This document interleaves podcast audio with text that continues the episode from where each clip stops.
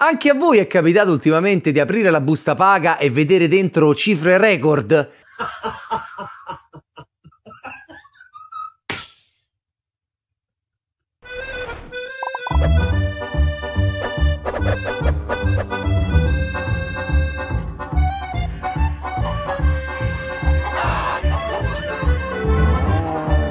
Vi è capitato invece di poter decidere magari se pagare e quando a vostro piacimento le tasse? Non credo proprio. Ah no? No? Beh, sappiate che è quello che è successo alle banche italiane.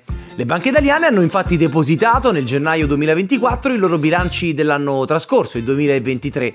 Beh, profitti da record. 7,7 miliardi per intesa, 8,6 miliardi per Unicredit e un aggregato complessivo del settore bancario che si aggira intorno ai 40 miliardi. Tenete conto che tra i 20, 30, 40 miliardi è la cifra eh, in cui normalmente parliamo quando decidiamo della finanziaria pubblica dello Stato, del bilancio statale italiano. Bene, voi potrete dire poco male, tanto con la tassa sugli extra profitti di cui si è a lungo parlato, adesso ci riprendiamo tutto quello che...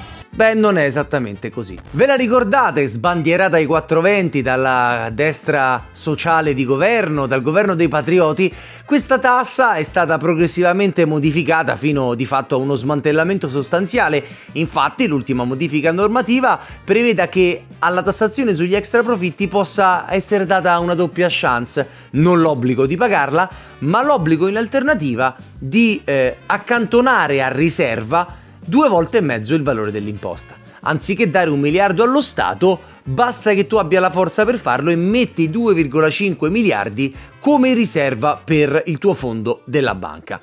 Qual è la logica di questa manovra del governo, teoricamente?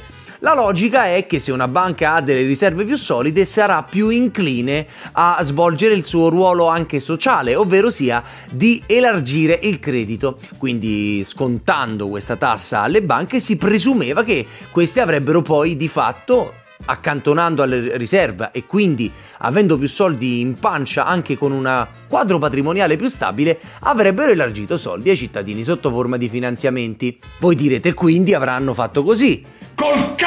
Le banche hanno infatti scelto, guarda caso, di non pagare le tasse, ma di accantonare questi soldi, arricchendo le proprie riserve, che hanno anche uno scopo di sicurezza, questo non lo neghiamo assolutamente, Tuttavia, alla luce di questo, la domanda finale è: ha funzionato l'idea di questo governo?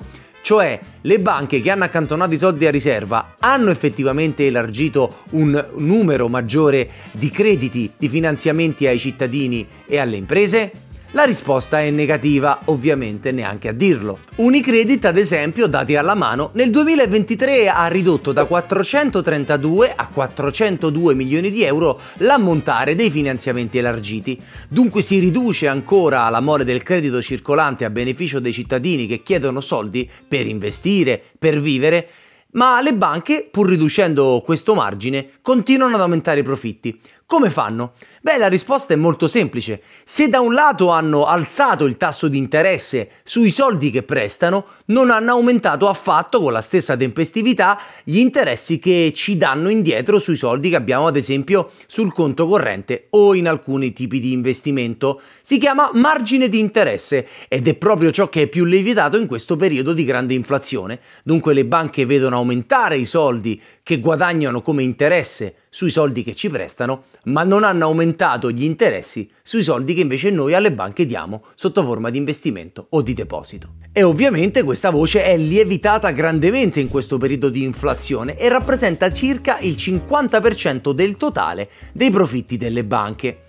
Nel frattempo purtroppo c'è molto di più, anzi c'è di peggio. L'Ocse, che non è propriamente un'assemblea di pericolosi comunisti, ha deciso di rendere noti dei dati da cui emerge che in Italia, mentre tutto ciò si verificava all'interno delle banche, i redditi e i salari più correttamente dei cittadini si sono ridotti mediamente del 7,5% in termini di salario reale. Tradotto, i salari sono fermi, ma i prezzi salgono e quindi i nostri soldi acquistano meno beni.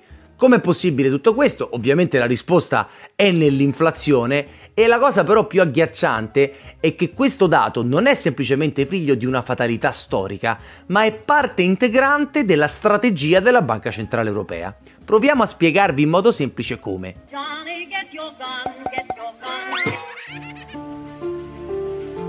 Tenete conto che per la maggior parte dei lavoratori dipendenti in Italia si tratta quindi dell'equivalente di aver perso in quest'anno tra i 1000 e i 1500 euro, una cifra importante con cui si pagano bollette, ci si paga l'assicurazione annuale della macchina e cose di questo genere. Ma la cosa, ripeto, più grave è che è una politica precisa della Banca Centrale Europea, che funziona all'incirca così. L'idea è, riducendo il potere d'acquisto della classe lavoratrice, che ha una maggiore propensione al consumo, cioè consuma tutto quello che guadagna, ne deriverà una minore pressione all'investimento, tradotto molti beni rischiano di rimanere invenduti, si riduce l'amore degli investimenti. Di tutta conseguenza, a un certo punto, la riduzione degli investimenti produrrà un minor bisogno di persone occupate, quindi una crescita della disoccupazione. Alla fine di questo giochino, secondo la Banca Centrale Europea, impoverendo i lavoratori, si è riusciti al prezzo di aumentare la disoccupazione anche a ottenere il risultato di ridurre l'inflazione.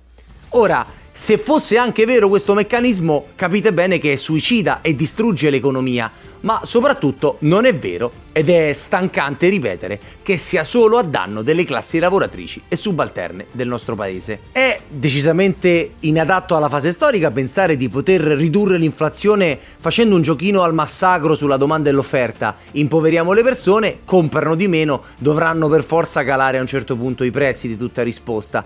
Ma la cosa più grave è che questo meccanismo non solo non è vero, ma vede precisamente alcune categorie esentate. In particolare non è assolutamente verificato per quello che riguarda gli stipendi dei supermanager, per quello che riguarda i lavoratori straricchi che esistono in questo meccanismo. Proviamo a spiegare come. Ad esempio, le banche alzano gli stipendi dei supermanager proprio attraverso questi maggiori utili e questi extra profitti che hanno accumulato. Come se non bastasse, li pagano attraverso gli stock buybacks. Cosa sono? Sono dei meccanismi per cui gli utili della società vengono utilizzati per acquistare azioni proprie. Conseguentemente si crea attraverso i soldi guadagnati un'ulteriore pressione al rialzo sul valore delle azioni, perché appunto vengono così acquistate dall'interno. Di fatto, facendola molto breve, si crea un'ulteriore pressione a lievitare i dividendi e ovviamente questi vengono divisi tra gli azionisti. Dunque chi possiede quote diventa ricco ma dall'interno fa in modo di diventare sempre più ricco. Questa dinamica però è del tutto speculativa e svincolata da quello che succede nel mercato fuori ed è svincolata dalla funzione che le banche in prima battuta dovrebbero rivestire sul piano sociale, ovvero elargire credito a imprese e cittadini. Capito il giochino?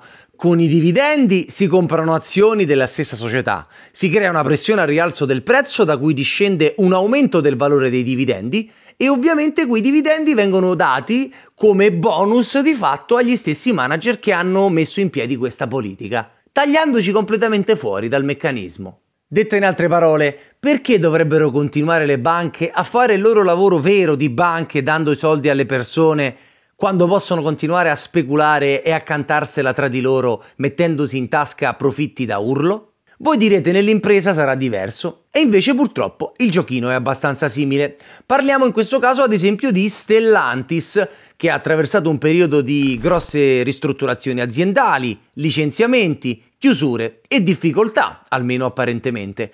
Voi direte dunque periodaccio, periodaccio per tutti, i lavoratori perdono il posto e i super manager saranno responsabili di questi fallimenti e conseguentemente prenderanno meno soldi. Non penso proprio!